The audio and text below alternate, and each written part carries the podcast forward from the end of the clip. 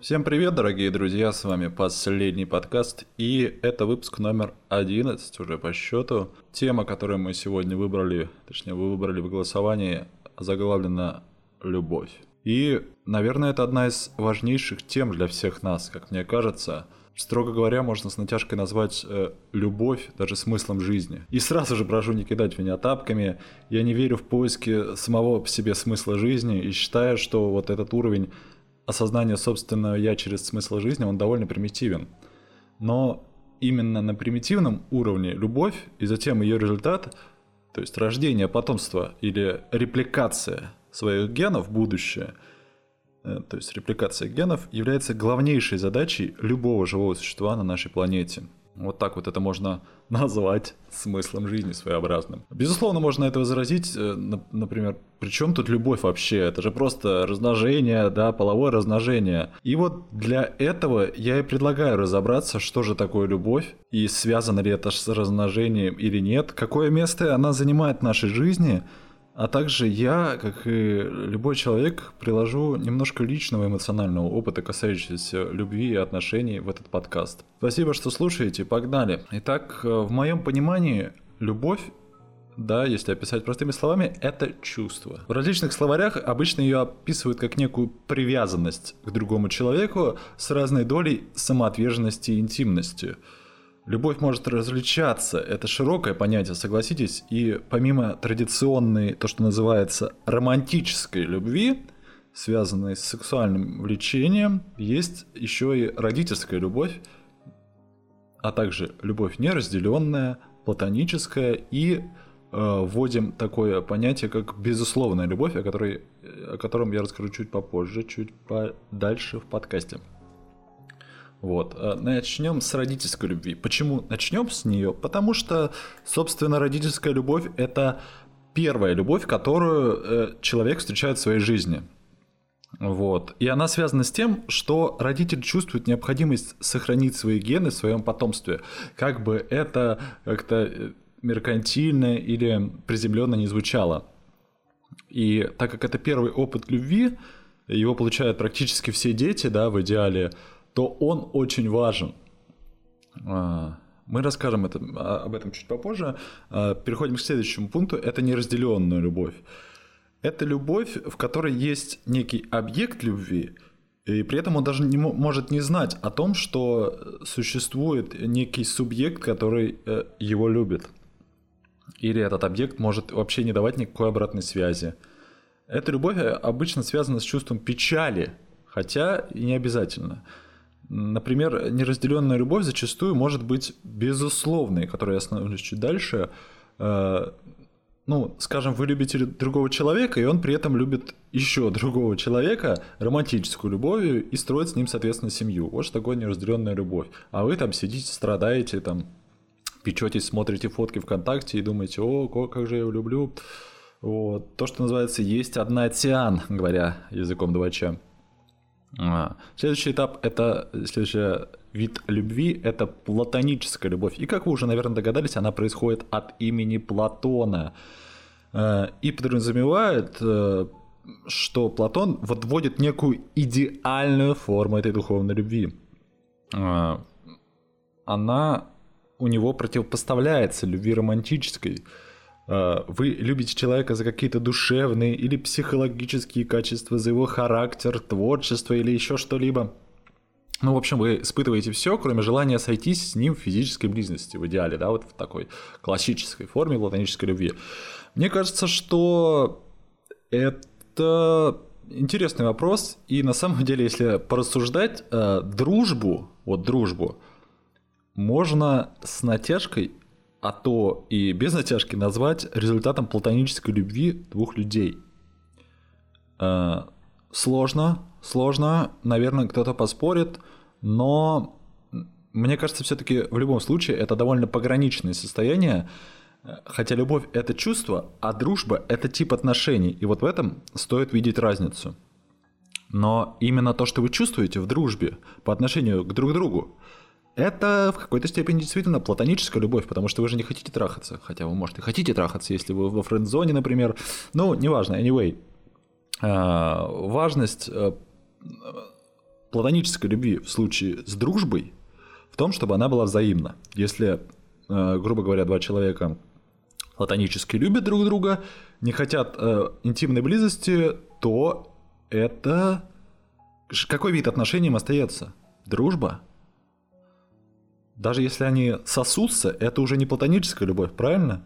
То есть, если мы исключаем весь секс, любую интимную близость физическую из любви, то остается нечто вроде дружбы. Вот. И, наконец, мы подходим к самому главному, к самому главному термину, который э, будет, э, так сказать, э, служить стимулом и вот этим, так сказать, алтарем, алтарем любви, идеалом. Это безусловная любовь. Если мы возьмем все классические идеалистические представления об абсолютной любви из кино, литературы, там, может быть, живописи, вообще просто в культурном моем понимании, то именно безусловная любовь является единственной истинной любовью так как она заставляет человека любить другого человека независимо от других факторов. Э, вы любите человека, хотя он не любит вас, не находится рядом, может даже не знать о вашем существовании или даже убивать вас. Э, тут сложно, сложно на самом деле, потому что э, вот эта абсолютная любовь на самом деле, она практически никогда не встречается в реальной жизни. Практически. Я говорю практически, потому что многие подводят под нее некие формы любви другие. Например, Эрих Фром, известный неофрейдист, он в качестве примера такой любви называет любовь матери к своему ребенку. Однако, стоит сказать, что не все матери ей обладают.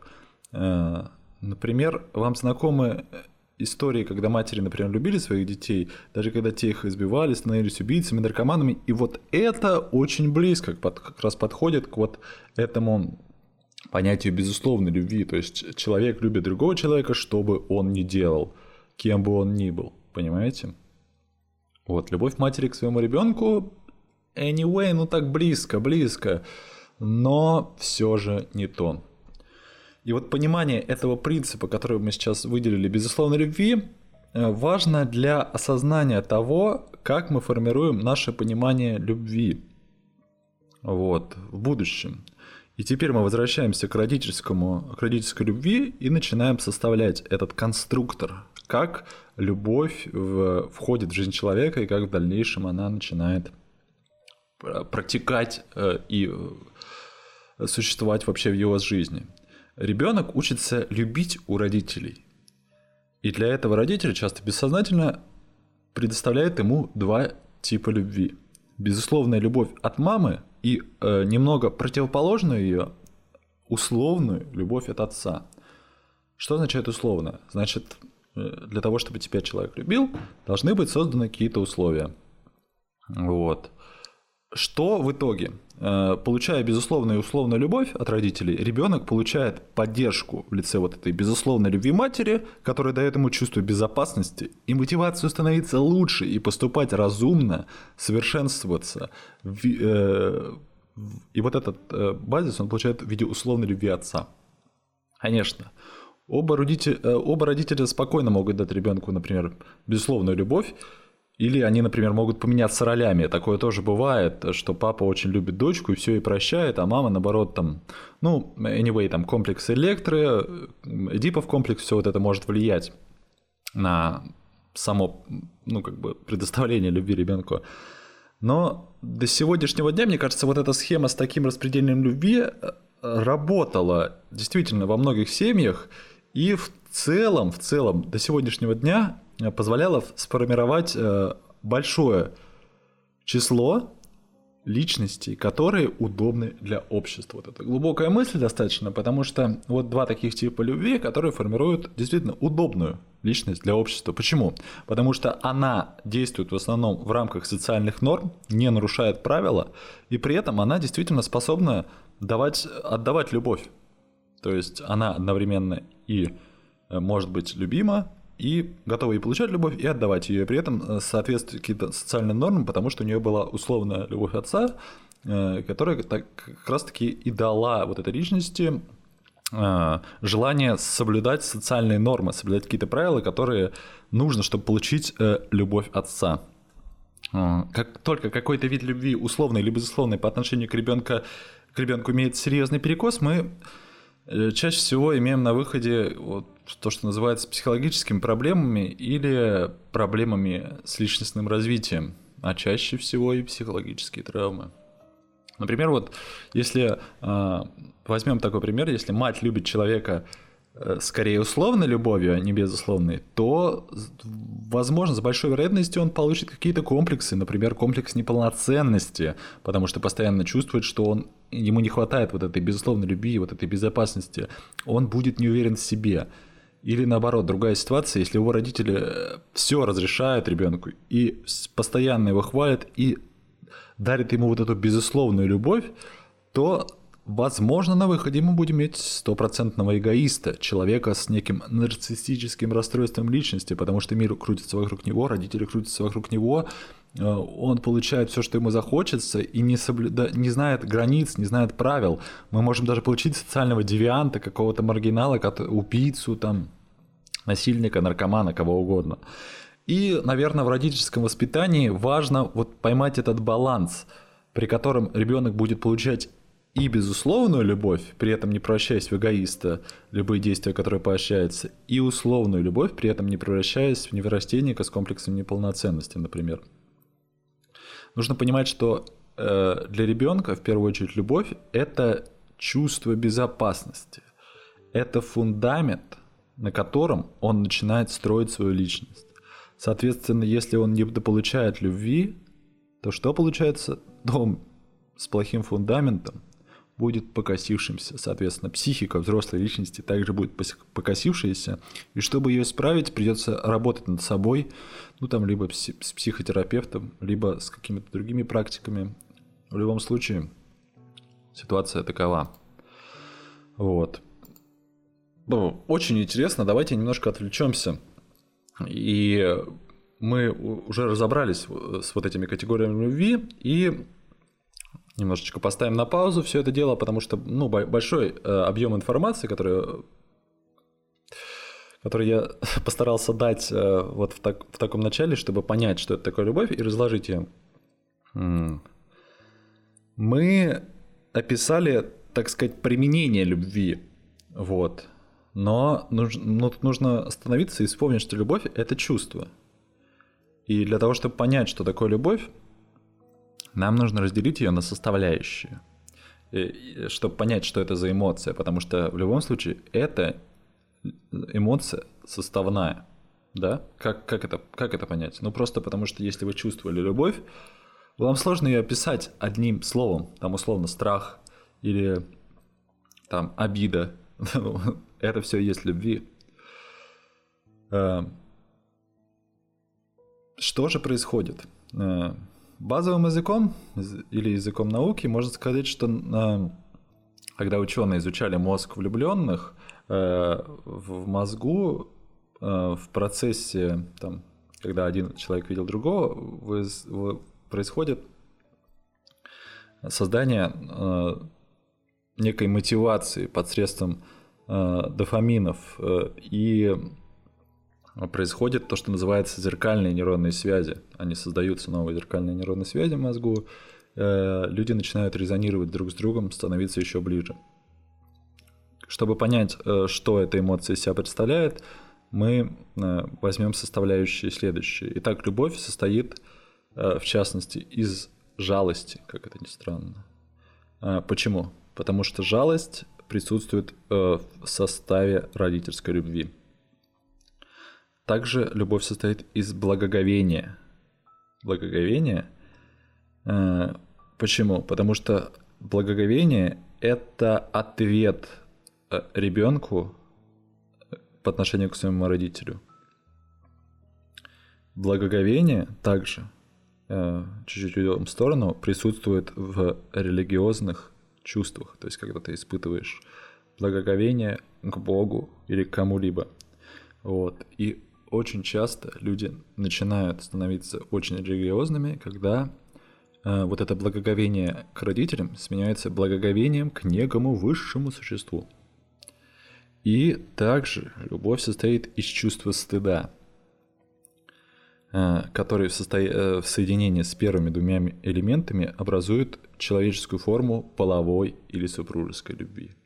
Очень сложно, серьезно, необъятная тема, непонятная. Даже если раскладывать ее на составляющие, даже если брать нейробиологию, любовь — это составное, составное чувство, которое состоит из многих эмоций. Вот. А, мы определились с тем, что чувство любви состоит э, из жалости, благоговения и стыда. Но я считаю, что это не полная картина, я также добавлю, что любовь включает в себя, мне кажется, не менее важное чувство – это страх. Страх одиночества. Почему так? А, страх одиночества – это, говоря простым языком, это батарейка, которая, по моему мнению, по моим ощущениям, находится внутри и поддерживает вот это чувство любви. Почему так? Одиночество – это непрерывное, сопровождающее нас по жизни чувство. Э, просто в какие-то моменты вы чувствуете его менее остро, а в какие-то оно просто за заполняет вас. Например, если вас бросил ваш любимый человек, чувство одиночества наваливается просто гигантским камнем. Откуда оно берется? С момента рождения и отделения от организма матери человек э, как бы получает его как постоянного спутника. Даже если мама рядом, даже если мама постоянно кормит себя молоком, ты э, еще не осознающую себя сущность начинаешь чувствовать одиночество и плакать, когда мамы нет рядом. И вот это чувство, оно до самой смерти сопровождает нас, и мы пытаемся его скинуть, раздавая и, или получая любовь. Но все же очень часто на смертном одре как говорится, мы остаемся одни. И таким образом вот этот круг, прыжок из вагины матери в могилу, как называется, он замыкается. И чувство одиночества действительно заполняет всю нашу жизнь. И единственное средство от этого чувства – это любовь. И тут опять же стоит остановиться и рассмотреть э, ложную любовь. Ложная любовь э, это это не форма любви вообще. Это, так сказать, э, любовь по принципу обладания. То есть вы хотите обладать объектом своей любви, вы хотите его подчинить. И такая любовь, она скорее не создает что-то, а подавляет, губит и душит в человеке какие-то качества. Э, Эрих Фрум в своих работах как раз-таки сравнивает вот эти две противоположные формы любви. Э, первая называет истинную любовь любовь по принципу бытия или плодотворную любовь, которая предполагает проявление интереса и заботы, познания и душевный отклик, изъявление чувств, наслаждения, и она может быть направлена не только на человека, но и на дерево, картину, идею, то есть это выплеск энергии, интерес, забота. Вот. Эта любовь, она возбуждает и усиливает ощущение полноты жизни. Э, а вот вторая любовь, о которой я говорил, э, неплодотворная, он еще ее называет, и как раз-таки любовь по принципу обладания означает, что э, вы любите человека, ну, в данном случае не обязательно человека, вы любите объект потому, что хотите им обладать или уже обладаете. И эта любовь деструктивна. И тут мы, приводим, мы приходим к еще одному выводу Эриха Фрома, исходя из этой любви. Э, если человек любит только одного человека и безразличен ко всем другим, то его любовь это не любовь, а симбиотическая привязанность или расширенный эгоизм. И тут время вспомнить личный опыт, потому что в моем личном опыте были разные отношения, и, честно говоря, я могу вспомнить отношения, в которых была вот как раз-таки эта симбиотическая привязанность, которая э, что называется, заставляет человека любить не тебя, а любить себя рядом с тобой. То есть она, э, ну, назовем ее девушка, она любит не тебя, она любит себя рядом с тобой. Она создает вот этот образ э, тебя и ставит себя его рядом с собой и любит его. То есть вот этого фантома. Она не любит тебя. Э, очень много больных э, форм отношений существует. Э, и тут надо скорее говорить об отношениях, а не любви. Э, просто нужно отметить, что если любовь эгоистична, любовь э, говорит об обладании человеком, а, ну, банальный пример, если муж запрещает жене там жить своей жизнью, да, там, ну, не в полной мере, да, все-таки есть какие-то правила, которые должны соблюдать супруги. И это уже вопрос супружества, опять же, не любви. Ну, все мы знаем эти ситуации, когда там а, муж берет жену, там, допустим, в жены и забирает ее дома. Это классический случай любви по принципу обладанию, и зачастую тут даже нет любви, это фальшивая любовь. И мы постепенно подходим к очень простой формуле, которая действительно, на самом деле, простая и в то же время, как мне кажется, Я все же попробую высказать эту идею. Э, итак, мы уже упомянули о том, что любовь – это природное, так сказать, оружие в борьбе с одиночеством и чувством потери материнского лона, то есть максимальной чувством потери максимальной безопасности. И вот здесь вот математики или около них э, начнут, начнут задумываться, что же получается одиночество – это отрицательная безопасность? Да. Почему? Потому что э, работа наших генов направлена на сохранение самих себя и саморепликацию. И э, находясь в состоянии любви, вот эта вот любовь абстрактная, да, получаем чувство безопасности. И в идеале, параллельно с этим, обладая любовью, передаем свои гены дальше, реплицируемся. Э, и таким образом наша задача на примитивном, на примитивном уровне генетическом оказывается выполнена. Поэтому любовь выгодна генетически. Да, безусловно, в животном мире есть очень много случаев, когда животные просто спариваются и все, в расход. Есть э, случаи, когда э, животные, наоборот, вынашивают потомство и сохраняют верность. Это широкие, широко известный пример лебединой верности. Там э, бывает там много кто вообще воспитывает свое потомство. Бывает, что вообще самец вынашивает свое потомство. Ну, то есть в природе на самом деле достаточно редко, когда пары э, воспитывают свое потомство. И м, с натяжкой можно сказать, что там нет любви, но на самом деле она есть. Потому что ну, потому что, наверное, у животных э, в другом ключе вот эта потребность э, в безопасности сводится. Животным, существующим вдвоем, выгоднее быть по одному, потому что э, чувство безопасности, ну, то есть, грубо говоря, одной особи, которая особь, которая в одиночестве, ей зачастую проще выжить. Поэтому чувство безопасности ей дарит не любовь, Потому что все-таки это, мне кажется, результат внешней деятельности, когда ты понимаешь, что одиночество это безопасность. А, одиночество э, в больш... Э, для социальных животных, одиночество для социальных животных это синоним небезопасности. Одиночество для социальных животных – это синоним безопасности. Человек – это социальное животное, соответственно, чем больше рядом других людей, условно, тем мы безопаснее. Но мы выбираем другую форму отношений и, и компенсируем вот это чувство одиночества созданием пар, как это принято в обществе. Вот. Возможно, у других приматов есть друг, друг, другие как бы, механизмы создания это чувства безопасности, то есть они живут в небольших э, ну, это не, нельзя назвать племени, это скорее стая, да, где все спариваются со всеми, кто-то там есть определенные иерархии, и, как правило, они не образуют постоянных пар, потому что чувство одиночества им дарит вот эта жизнь в общине, да, в стае. Но со временем, так как человек эволюционировал и переходил к другим формам общественного устройства, увеличиваясь, э, вот эта вот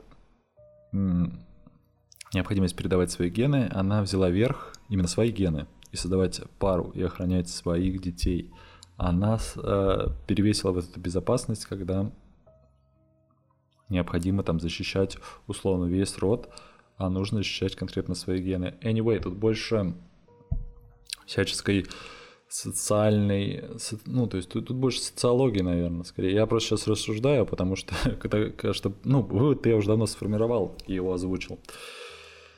А, итак, одиночество, одиночество. Как мы от него избавляемся? С помощью любви. А, почему? Потому что любовь дарит нам чувство безопасности на генетическом уровне. Как же быть, допустим, с однополыми отношениями, скажете вы? Ведь в них э, партнеры не могут иметь детей. Э, это любовь, получается? Получается не любовь по твоей логике, да, если задача это только там воспроизвести потомство. Нет, это тоже потребность безопасности. Имея партнера, там, одного с нами пола, мы знаем, что мы не одни, у нас гораздо больше вот это чувство безопасности. Опять же, вдвоем мы гораздо сильнее. Да, наши гены, скорее всего, не передадутся дальше популяции, хотя, конечно, сейчас наука решает этот вопрос.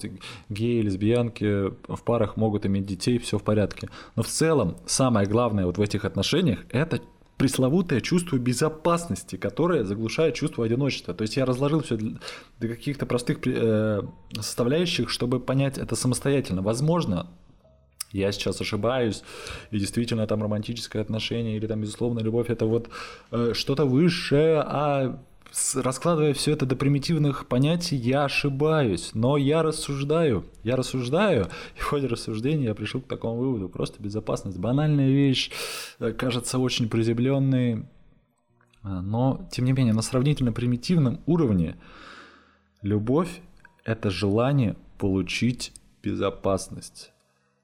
Да, на эмоциональном это желание может быть трактовано как угодно. Например, что мы хотим завести детей, иметь постоянного партнера для секса, компаньона по жизни. Э, и вообще э, общество немного сторонится одиночек и считает их странными, а мы хотим соответствовать желаниям общества. Мы хотим, параллельно этому мы хотим, чтобы кто-то о нас заботился и взамен также давать свою заботу, давать любовь. И вот на этом мы также останавливаемся чуть подробнее. Э, мы хотим, чтобы кто-то о нас заботился, и взамен получать, получается тоже хотим давать заботу. И таким образом мы раскладываем любовь на очки. А, опять же, примитивный уровень восприятия. Любовь может квантоваться, что называется. Она может быть разделена. Э, любовь это не только секс, платонические отношения, поцелуи, создание детей там и так далее. Любовь это на более глубинном уровне обмен очками. Обмен очками безопасности. Вы можете подарить немного любви просто постороннему человеку, помо- помогая ему там условно бабушке через дорогу. Да, это просто чувство безопасности, которое она ощутила в какой-то момент, но при этом это любовь, это любовь, это действительно любовь, помогая перевести бабушку через дорогу помогая человеку найти дорогу просто в каком заблудившемуся, помогая кому-то перенести сумки, помогая вытолкать автомобиль. Это любовь, это безопасность. Мы дарим э, поддержку и дарим безопасность. В глобальном смысле любовь – это чувство безопасности и это поддержка. И э, в идеале, когда мы строим свою жизнь, когда мы строим свои социальные отношения – мы в текущем положении вещей в обществе находим главного поставщика вот этих очков безопасности и много других небольших поставщиков. Э, ну, конечно, можно там найти еще и три поставщика безопасности, да. Э, что же имеем по итогу? Почему мы, допустим, любим детей? Потому что постоянно говорят об этом дети наше будущее – мы вкладываем в детей, потому что там наши гены – это первая причина. Генетическая предрасположенность заботиться о потомстве, генам нужно реплицироваться и сохраняться. Мы любим наших детей, потому что в них наши гены. Мы любим других детей, условно, да, там, э, и помогаем им найти дорогу, или там можем посидеть с детьми знакомых, потому что в них гены вида Homo sapiens sapiens. Это на более глобальном уровне. Это любовь мы создаем глобальное поле безопасности и создаем небольшие э, точки или круги безопасности вокруг себя. И самый узкий круг – это вы и ваш любимый человек. Это идеальный, вот так бы, можно сказать, синтез двух людей, которые постоянно обмениваются очками безопасности, ну, можно сказать, и поглаживаниями в психологическом смысле, чем угодно, и таким образом они... Там очень много нюансов, а их... У них образуется очень много, например, зеркальных нейронов, да, то, что называется. У них э, становится практически одна жизнь на двоих у многих. И это дарит чувство безопасности. Тут параллельно есть и чувство того, что у тебя есть человек, который о тебе позаботится всегда, у тебя есть человек, о котором можно заботиться всегда. Вы можете постоянно обмениваться вот этими очками безопасности или любви, если хотите так. А, опускаясь до такого примитивного и немножко грубого восприятия любви, все становится немножко проще. Когда э, вас бросает ваша любимая женщина, можно разложить это и понять, что вы чувствуете потерю безопасности. О боже, я останусь один, меня никто больше никогда не полюбит. Общество будет гнать на меня, что я одиночка. Общество будет не любить меня и считать странным. О нет, это мое одиночество. Вот что вы чувствуете при расставании. О нет, она такая красивая, я так ее любил, а она меня бросила. Я боюсь остаться один. Вот что приходит в конце. Один означает э, оторванный от общества, оторванный от поставщиков вот этих очков безопасности. Понимаете? Все тираны, все нарциссические личности питаются чужой любовью. Это просто любовные наркоманы. Им нужно гораздо больше вот этих очков любви, очков безопасности. Условно, очко, очко безопасности находится в том, что два человека встречаются, и первый говорит, я тебя не ударю. «Я не хочу тебе зла» означает «я настроен к тебе положительно» и практически означает «я тебя люблю».